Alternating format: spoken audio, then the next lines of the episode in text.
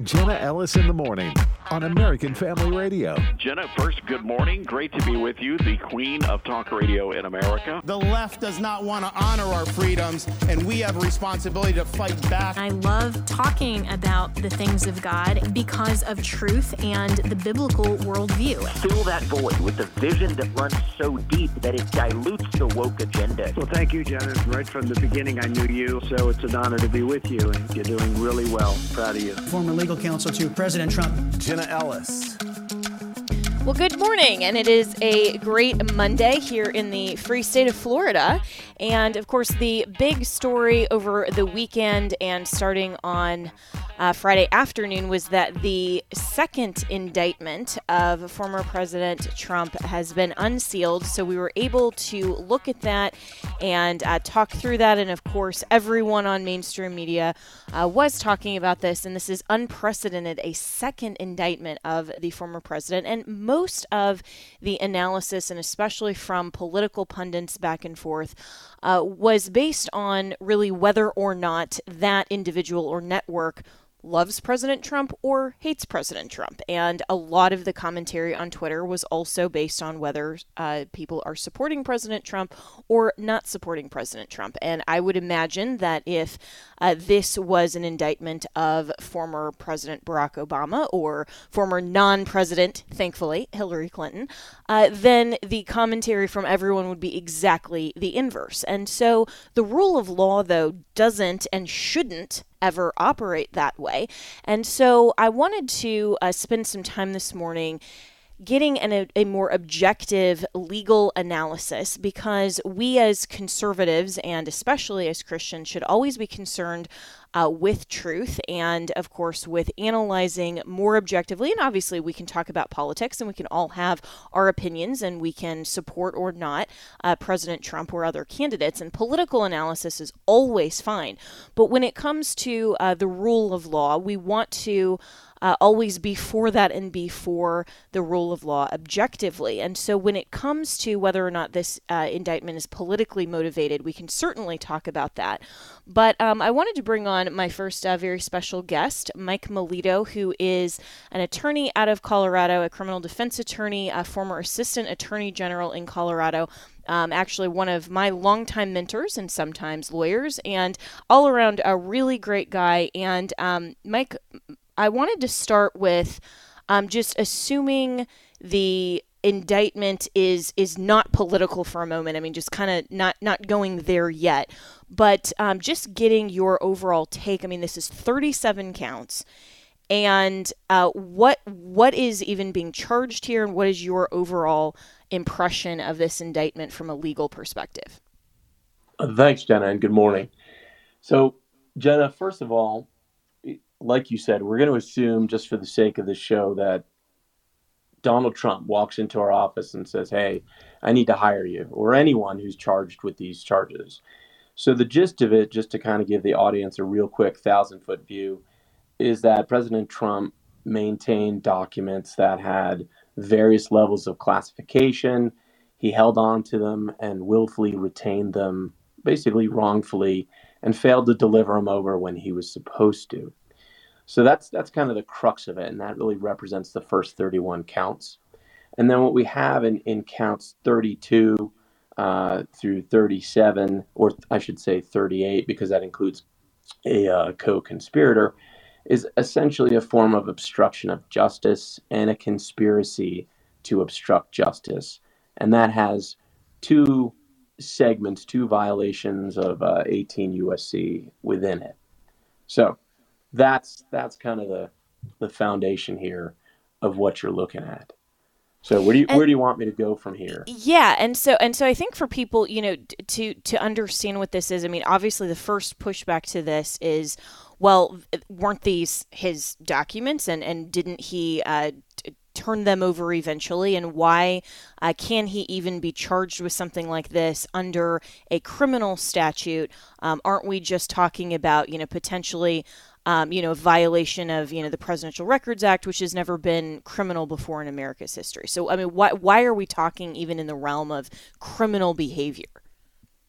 So, what we have here is um, a, a unique situation, and I'll put it to you this way: you have essentially a series of warnings or a warning that was uh, delivered to President Trump and uh, his co conspirator here.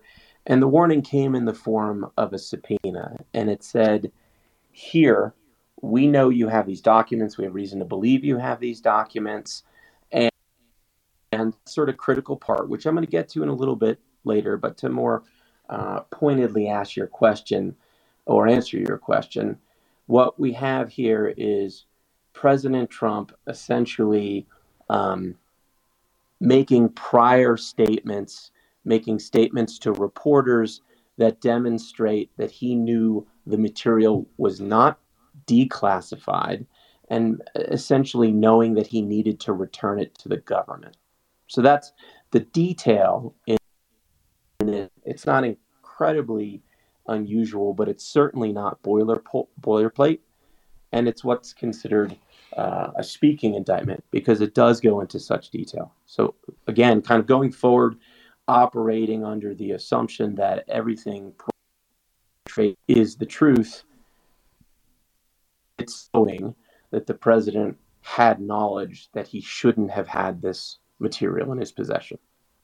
Right. And so, with this, then, and I'm speaking with um, attorney Mike Melito, um, and uh, w- would this then differentiate this particular conduct that's, that's being alleged from um, other conduct like we've heard in the news that uh, former Vice President uh, Joe Biden had classified documents, had to return them. Former Vice President um, Mike Pence had documents that he had to return, and, and, and I you know, obviously call Biden former vice president, sitting president, but, you know, while he was uh, yes. in the, the capacity of vice president, those documents had to be returned. Um, Obama, we've heard about President Clinton's sock drawer, some of those things, um, but we haven't heard that uh, that there was any non-compliance when that was discovered. So uh, so I see that just from a legal perspective as the differentiating factor here. Is that your analysis also?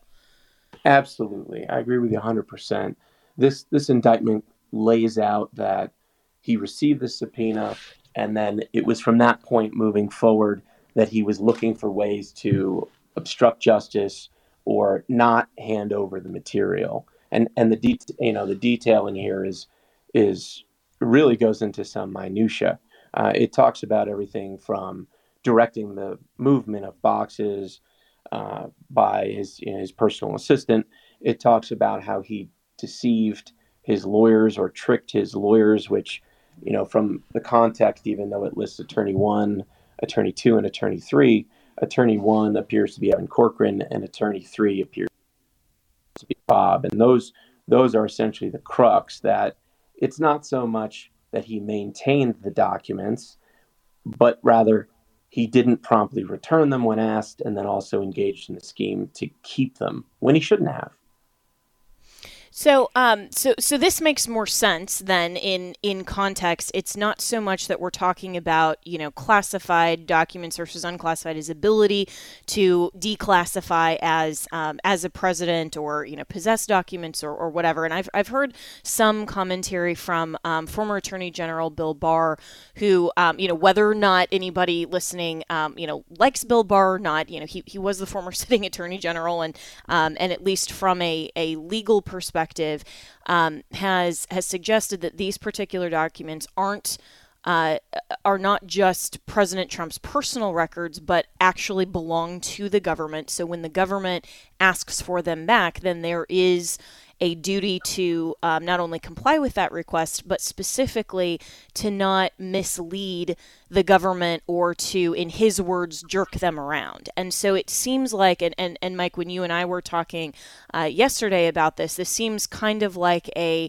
you know, um, mess around and find out sort of, sort of situation yes. here, yes. right? Where, uh, where if if President Trump had simply said, "Oh, yeah, we have these documents, here you go," then this situation would have been avoided. Right, and I think he takes things to a new level. Your um, shortened version of the mess around and find out, I, I think, is exactly on point here. And so, you know, when you when you have this situation, and you're a defense counsel, you approach this like a, a surgeon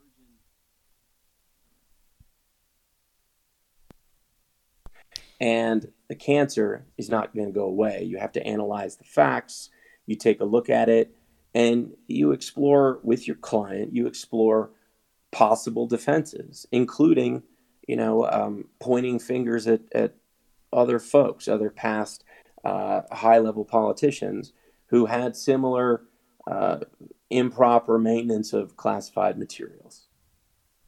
And and so then in in your view, um, just from a legal perspective, and um, and of course, you know, we can we can talk about whether other people sh- should uh, be charged or not, and you know, political opponents, all of that kind of thing. But setting the politics aside and just on the legal, is this a serious indictment compared to, for example, um, the Manhattan indictment that that in Bill Barr's words, which I actually think was apt, um, is being held together. He said by paper clips and rubber bands. I mean, it's it's a ridiculous legal theory. Does this one seem to have more teeth and more merit on face? Again, assuming that the indictment, uh, the facts that were laid out, uh, they can prove, and just for sake of argument, are true.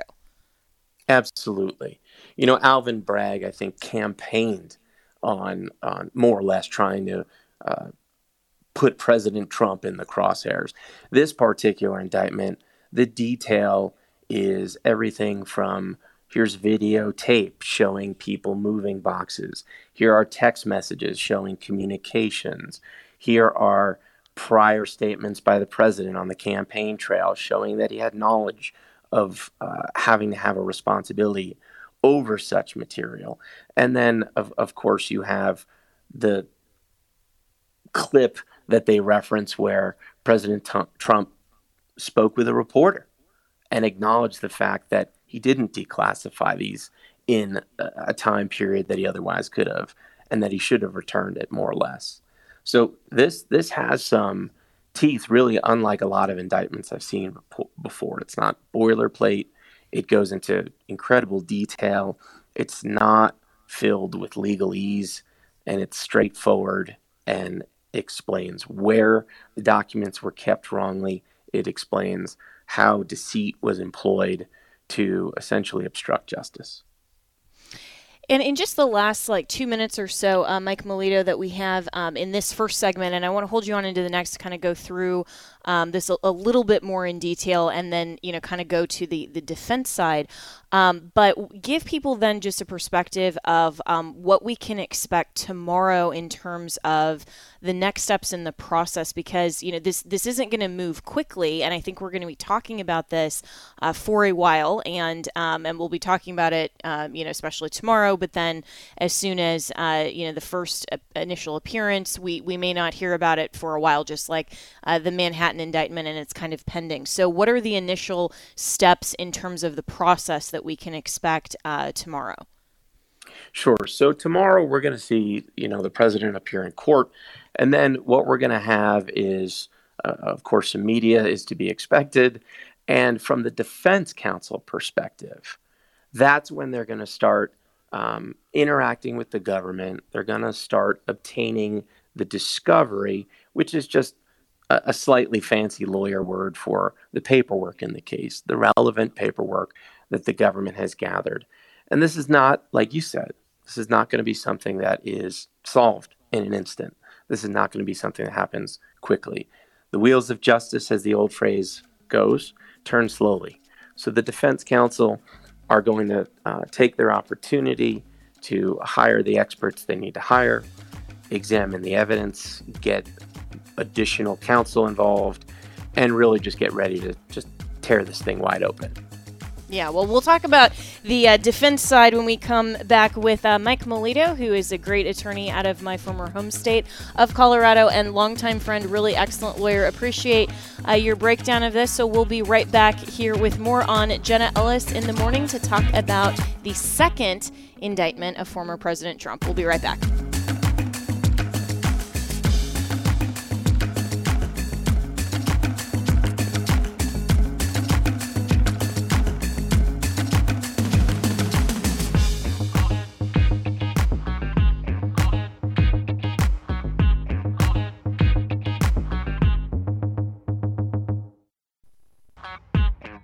Welcome back to Jenna Ellis in the morning on American Family Radio. Welcome back, and we are talking with my special guest today, Mike Melito, who's an attorney out of Colorado and a former uh, assistant attorney general and now criminal defense attorney. Has a lot of experience in uh, both prosecuting and defending uh, indictments, and you know the ones around classified documents are definitely unique. But in terms of breaking down the legal analysis, and I wanted to do this this morning because we just got the unsealed version on uh, Friday afternoon, so that we can actually go through this and not speculate. And I think it's very important that we do this so that we all have a better understanding of exactly what is going on, what uh, former President Trump faces, and we aren't just doing the kind of top level uh, siloed political analysis of either, you know, this is totally a witch hunt if you're for President Trump, or um, he's absolutely uh, condemned and the worst person ever and totally a criminal, um, you know, if you hate President Trump. And I think that that's kind of where a lot of the top level analysis is going when you see some of the tweets and you see some things in the media. And that really doesn't drill down into the legal concerns and objectively what's contained in the indictment. And so, as we talked about in the previous segment, um, really it boils down to uh, the government, through the Department of Justice, is alleging that um, Trump knew the material was classified and refused to return it when asked. He tried to, uh, secondly, obstruct the investigation and uh, did that, thirdly, through a conspiracy that is being alleged with um, his co conspirator that has been indicted, is a former aide. And so um, I wanted to also play this clip and, and get uh, Mike Melito's reaction on the other side uh, from Bill Barr, who appeared on uh, Fox News Sunday with Shannon Bream uh, yesterday, and um, kind of his, his top level take on um, some of the response to. Um, to, to just the, the, political concern, and then we're going to get into more of the defenses with Mike Melito. So, this is what Bill Barr, uh, the former sitting attorney general under Bush and Trump, said to Shannon Bream yesterday. This is clip one. What about this this chief argument that comes up for the president's allies and his legal team that this should have been handled under the Presidential Records Act, not this Espionage Act, uh, Espionage Act charge and other federal statutes that were used here? Well, it started out under the Presidential Re- Records Act and, and the archives trying to re- retrieve documents that Trump had no right to have.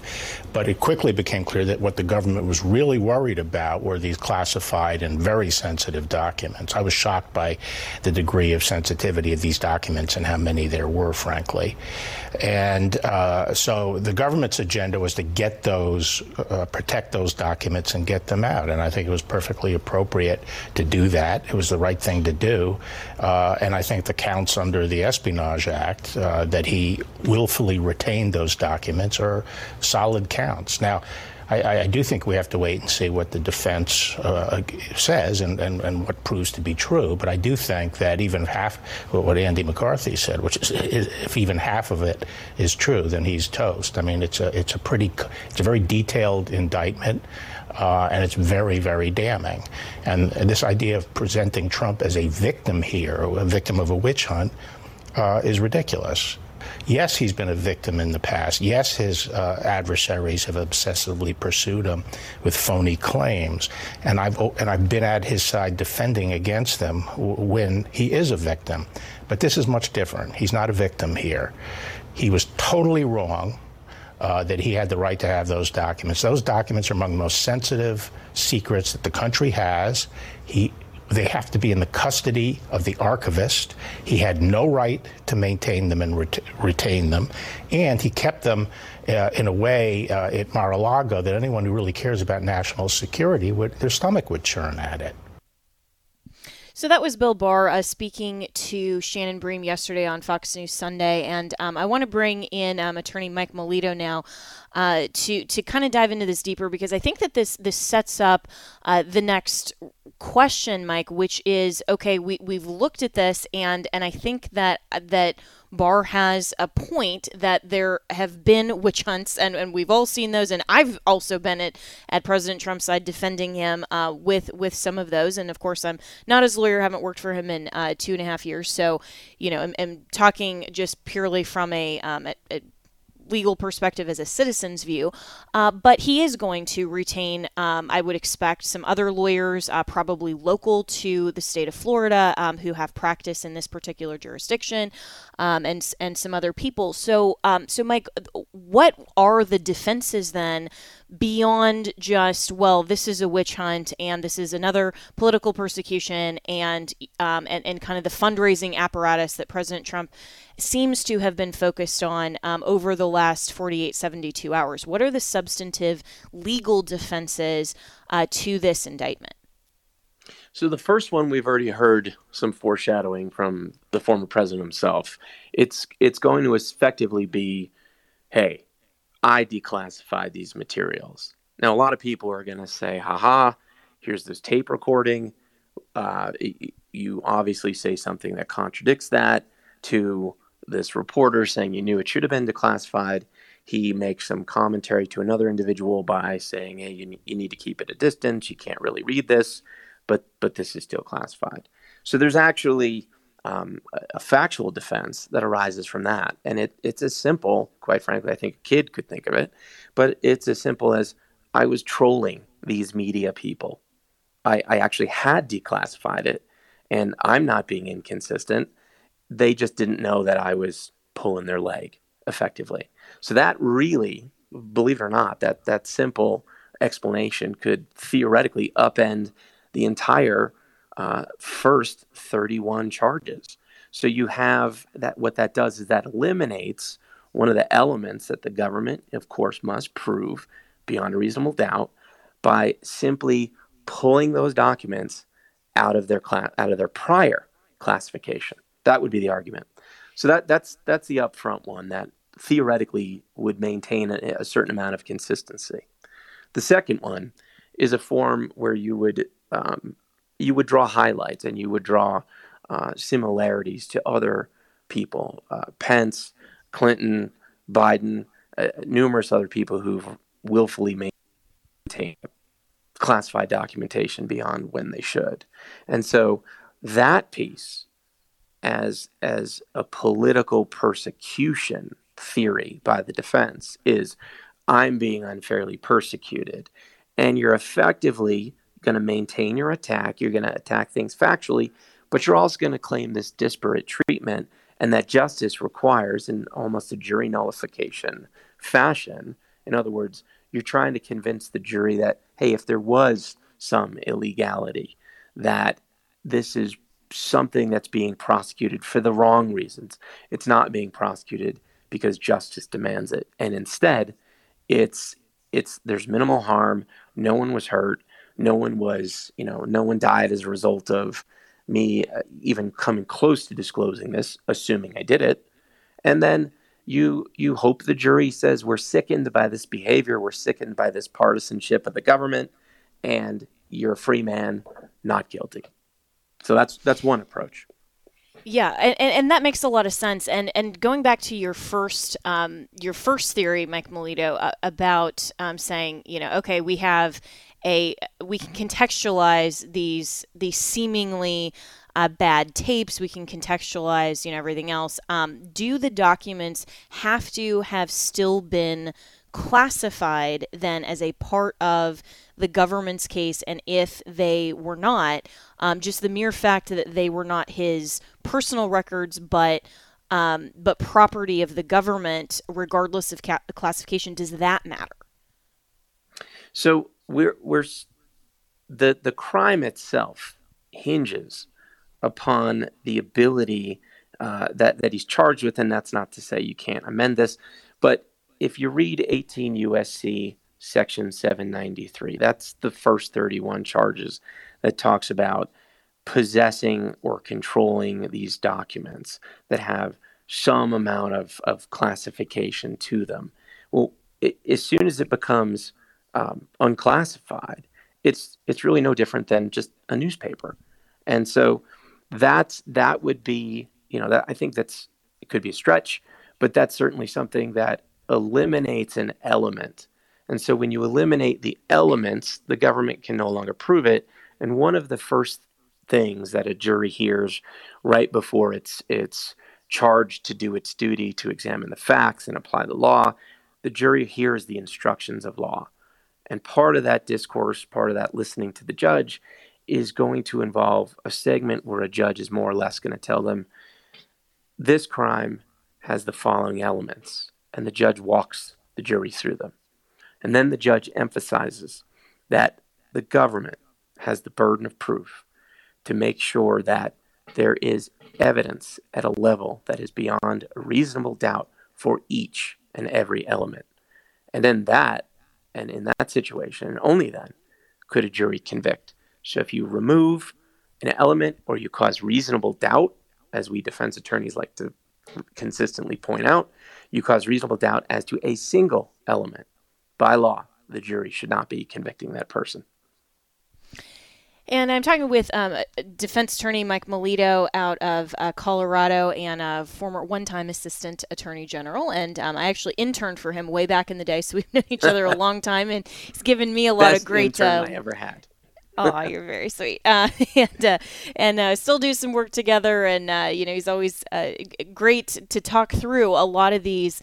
Um, a lot of these these legal analyses because um, there is so much to this, and I, and I appreciate you going so in depth because it's um, it is more complicated than just this is a witch hunt or oh this is a smoking gun. And I think that to make it um, or, or, to, or to really try to say well it's so it's so fluffy and kind of have just the top level is really doing a disservice um, to people who need to understand what's actually being alleged. And so when we look Mike at the uh, conspiracy count talk about that one in particular as well because a lot of the commentary um, at least on Twitter and stuff is, is kind of focused more on just the documents what were the documents um, you know was anybody harmed you know with the documents? And so why is why is conspiracy um, not only part of this and is that a foundational um, issue to the rest of it or you know can you get to a potential conviction without conspiracies because I've I've seen some commentary on Twitter that I think is really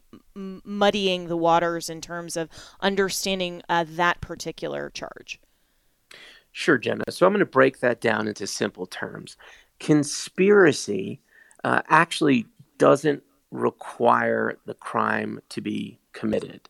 Conspiracy requires that there's an agreement that takes place between uh, people. Conspiracy then requires that some sort of step or conduct is taken by one or more of those conspirators, and that that step that's taken was done so in order to effectuate or bring about the object of the conspiracy. So here is a very simple example.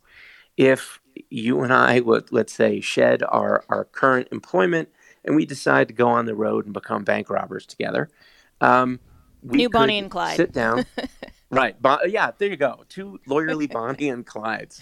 So we sit down, we um, start talking about our plan to break into a bank, and, and it goes beyond just talk. And maybe I steal the car that we're going to use as our getaway car, or I even break the window of the car that I want to use to to you know to get into it and then race off with that car that will at some point in time be used in our bank robbery. So clearly we had an agreement. You and I said about planning how we would go rob that bank, and then I certainly towards the commission of the overall conspiracy of bank robbery by looking to go get breaking into a car and, and driving off with it. So that that is a good something that if we got foiled moments after that, if we got foiled moments after that, then the government has some pretty good evidence against us, assuming that they maybe raided our, our hideout and went in and saw our plans that we had written down or maps that we had or other things uh, associated that you you know you sort of might have that movie mindset of what goes into a bank robbery. So there you go. The actual object of the conspiracy doesn't need to be completed. You only need to get partway there and have an agreement to do so. Yeah, and that that substantial step, and so, um, so it'll be interesting to see how uh, you know all of this moves forward with um, with the co-conspirator that uh, is now indicted, which is uh, President Trump's aide, and um, and moving forward. And so, um, so just in the last uh, two minutes or so that I have with you, uh, Mike Melito, and thank you for uh, for your analysis and and in depth. Um, what is your prediction, and I know that this is really, uh, really early on in the situation, but um, of whether or not this even goes all the way to trial, because I know that um, a lot of uh, people are anticipating that. We've talked a lot about, you know, what um, lawyers could argue, what the defense will have to prove at trial, um, yeah, and then the defenses. And so, you know, what are some other? Uh, do you think that this will, will get to trial, and how quickly does that happen, or not quickly? And what are some other possibilities um, in terms of, of just a settlement? Well, you know, we've had other uh, famous individuals uh, mishandle classified information, like General David Petraeus, former CIA director and once four star general. Um, so he wound up with a misdemeanor. Maybe this is a negotiated plea that gets down to that level. Uh, but President Trump has been, throughout his entire career, certainly political and business career, a fighter. So I anticipate that this goes to a fight. The evidence, of course, it's challenging for I think any attorney, no matter how seasoned. But at the end of the day, this is not going to be solved in the next few weeks. This is something that's going to happen more than a year out. That's my right. wager. Well, thanks so much, Mike Melito. Really appreciate it. And we'll be right back with more here on Jenna Ellis in the Morning.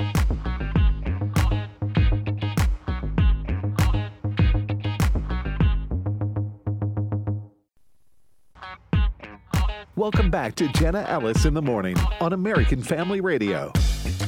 Welcome back, and I want to turn the conversation now to uh, some other things that we need to be aware of as conservatives and as Americans, and uh, some of the problems that we are still facing under the current Biden regime. And one of those things continues to be looming supply chain crises. And there was a great piece in the Daily Wire by our good friend Jim Nelles, who is out of Chicago and is himself a uh, supply chain manager. And Jim, uh, welcome back to the show, and I always really appreciate your analysis of um, you know all of these things because um, you're so uh, experienced in the whole supply chain area. And um, w- what is the overall looming crisis uh, for sp- specifically the maritime supply chain crisis that you write about? Well, good morning, Jen. It's great to be on with you again. And we're, we're seeing an unprecedented situation happening now. One man-made and one is Mother Nature kicking in, which is giving our friends like uh, AOC a little bit more fuel for their fire. Uh, let's start on the West Coast. 20,000 dock workers have been working without a contract since July of 2022, and they're starting to get a little bit upset about that, um, understandably, actually. Um, they're starting to do slowdowns across 30 different West Coast ports. In fact, on Saturday, the port of Seattle was actually shut down because not enough workers showed up to um, unload the ships. And we've seen that happen in Los Angeles and Long Beach. And Los Angeles and Long Beach are, is the, the nation's two largest and busiest ports right now. So that's uh, really uh, becoming a hindrance there. But the interesting thing that's happening is a lot of companies said, okay, we, we can't rely on the West Coast, so we're going to um, ship goods through the Panama Canal, use uh, Gulf ports or ports on the East Coast. Well, the Panama Canal is at record low levels right now due to a drought and El Nino that's going on down in South America, and they've had to reduce the maximum depth of ships going through the canal from 50 feet down to 40 feet, and that means that each ship is carrying about 40% less cargo than they were a couple of months ago, which is now we're seeing increased prices, uh, delays getting things through because instead of using one ship, you now have to use two ships, et cetera.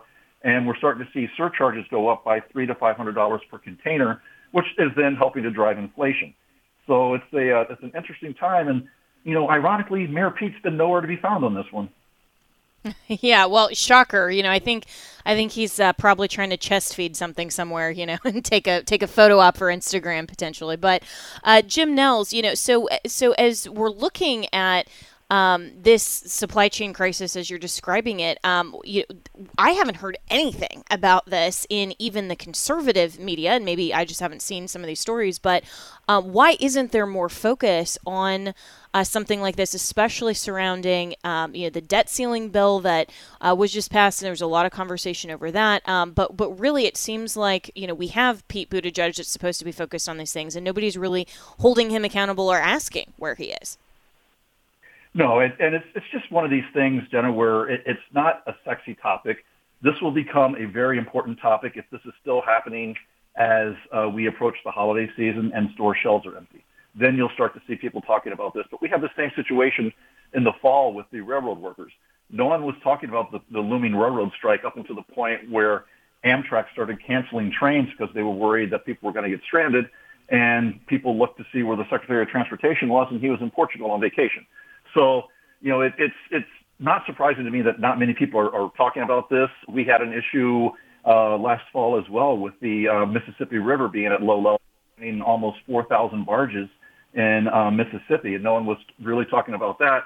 Um, so, the supply chain is is one of these things that it's great until it's not, and people start talking about it when it's not, but it hasn't really started to happen yet. We're just in the early stages of things going wrong a $300 surcharge isn't really hitting the store shelves yet, but if we get to $500 surcharges and then $1,000 surcharges and we start seeing more inflation, we're going to see people start to talk about this once again. Yeah, and and it, it, seems like people don't talk about it until the crisis is actually present, and and instead of you know when we should be talking about it, which is right now. And so, if uh, Pete Buttigieg was really doing his job um, as the transportation secretary, what are some solutions to this that, in your view, he could actually implement and should be implementing now to foreclose uh, some of these problems? Well, he needs to do two two things. One in the near term, one in the long term. The near term is he, he needs to become involved with this uh, labor issue with the, with the dock workers on the West Coast. That that has to be resolved, especially like I said. Um, July, August, and September is really when the majority of goods that are sold for the holiday season come into the ports. So we need to have those ports operating at full capacity when that happens. And so he needs to help get that dispute resolved. Other thing, however, that he needs to do is work with the both the unions and the, the people that own and operate the ports to automate our ports. Our ports are the most inefficient ports in the world. In fact, there was a study that came out last year that looked at the 250 largest ports in the world. Long Beach and Los Angeles ranked 249 and 250, behind ports in China, Saudi Arabia, and even the uh, Republic of Congo. So there is a, a huge opportunity to automate our ports and to make them a lot more efficient. The unions don't want that, but they're going to have to allow that to happen if they want to have those ports continue to operate. East Coast has already done it. The Port of Savannah, I believe, the best model in the United States for how a port should be run. And they've done a very good job of integrating with the railroads as well. I can get something into Savannah and get it to Chicago as quickly as I can if it comes into Los Angeles or Oakland and get it to Chicago. So uh, the East Coast is doing it. The West Coast has to catch up. And a really powerful and uh, a Secretary of Transportation who was interested in actually being the Secretary of Transportation should be involved in getting this done. Yeah, and that that makes so much sense. And I'm talking with uh, Jim Nelles, who wrote a great piece in uh, the Daily Wire, and it's an opinion piece titled "Buttigieg's Looming Maritime Supply Chain Crisis," and goes through the details here. I, was, I would commend that to your reading. And uh, Jim, so what about governors of some of these states that have these ports? I mean, can this isn't just a federal issue? Um, obviously, you know, we're talking about Gavin Newsom, which I remember talking in the midst of the COVID pandemic um, that a lot of this uh, supply chain crisis was due to some of the things that he was trying to overregulate uh, in terms of, of some of these ports and uh, not getting the uh, supply chain flowing. And so, are there things that that governors should be doing, and um, specifically, which ones in particular are we talking about? There are things that governors should be doing. Um, a lot of it would be stopping the, the loc- locales from enacting silly laws.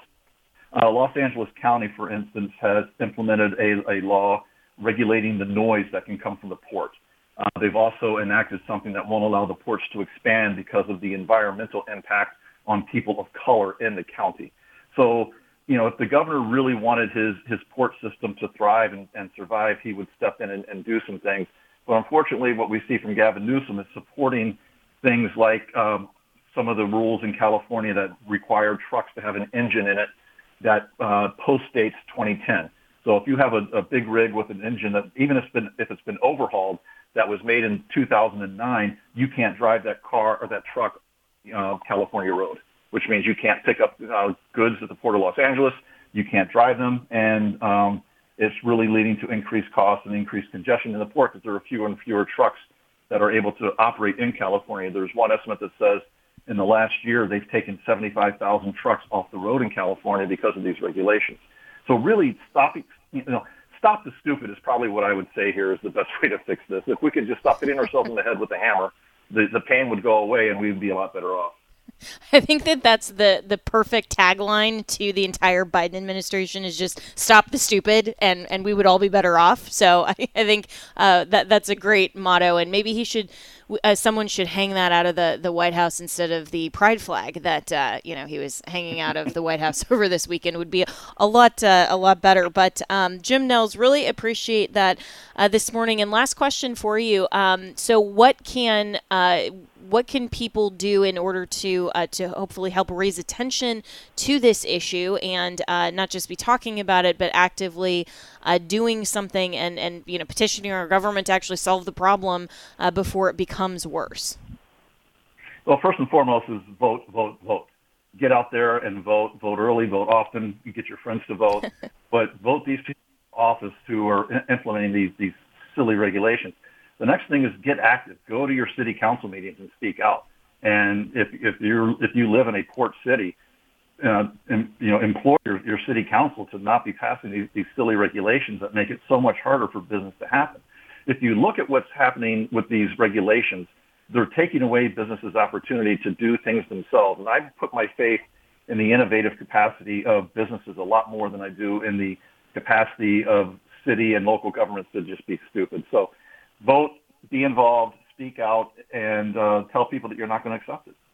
Yeah, well, really well said. And I think that applies to uh, virtually every issue and why uh, we, the people, are responsible for our government, and we can't just, uh, you know, allow the people in office to go about doing or not doing uh, whatever that is that, uh, you know, is, is their responsibility of office, and um, just be passive as U.S. citizens. So, Jim Nelles, always really appreciate your analysis, and you can find uh, that piece about the supply chain crisis in the Daily Wire. And um, in the last few minutes we have today, I also wanted to um, talk about a couple of other issues that um, are, are really important. And speaking of California and Gavin Newsom, um, this one is just really, you know, beyond the rails insane. Uh, California Senate Bill 729 is now seeking to redefine uh, infertility to be a status as opposed to a medical condition. So, as we are continuing uh, the the downward spiral in this country to uh, change the definition of everything, um, this particular bill in California would change uh, the definition to quote a person's inability to reproduce either as an individual or with their partner without medical intervention. And that definition would then classify homosexual men as infertile. And so, because obviously um, the how the biological process works for fertility is you have to have a man and a woman, and um, that's basic science, and everyone knows that. And so, homosexual men are uh, not infertile by biological definition. It's just because they are choosing uh, to not be fertile with a woman, as they frankly should be. Um, and obviously, the biblical worldview would tell us that. But now California is trying to uh, reinvent this definition, and uh, the bill, which passed this, the Senate in California last month, would then require insurance companies to cover in vitro fertilization procedures. And so, with that change in definition, this would also include forcing firms to cover surrogacy for homosexual males. And so, according to the director of the Colorado Family Council, Greg Burt, he said, quote, this bill seeks to further erode the father, mother, and child nuclear family and make everyone in society pay for it to further a make believe cause named, quote, fertility equity. The reason healthy singles and same sex couples can't reproduce has nothing to do with infertility, it has to do with biology.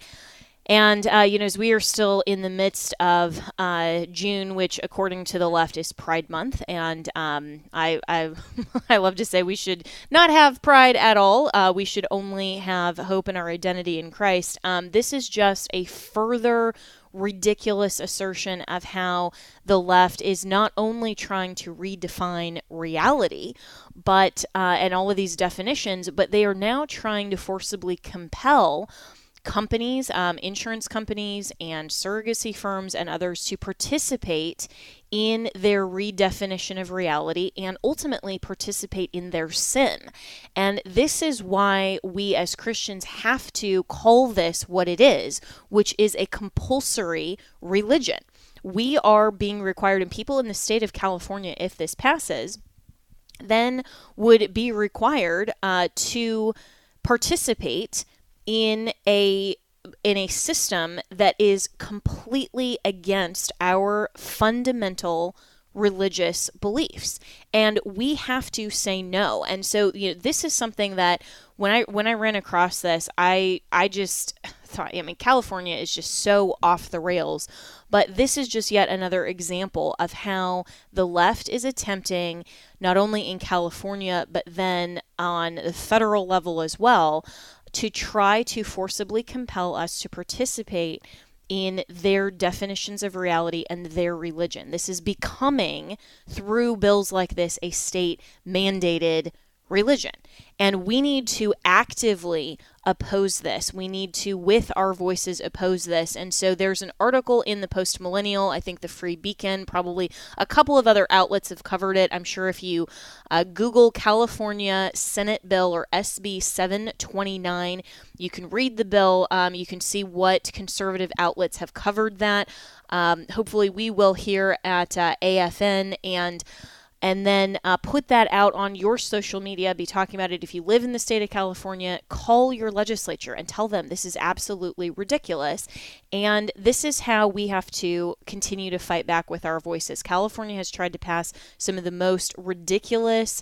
Um, it, woke religion type of stuff that ultimately will impact our Christian faith and life if we are not actively saying no. And we can, even people who don't live in California, just by raising attention to these types of issues, can sometimes, sometimes convince um, those state legislatures legislators to stop with the nonsense and not pass these types of bills. So uh, that is California Senate Bill 729, and we will talk more tomorrow here on Jenna Ellis in the morning. You can always reach us, Jenna at afr.net, and uh, be praying for the future of our country. Be uh, just praying for everything going on, uh, not only with President Trump and the 2024 election, but all of these things. And uh, make it a great day for the Lord.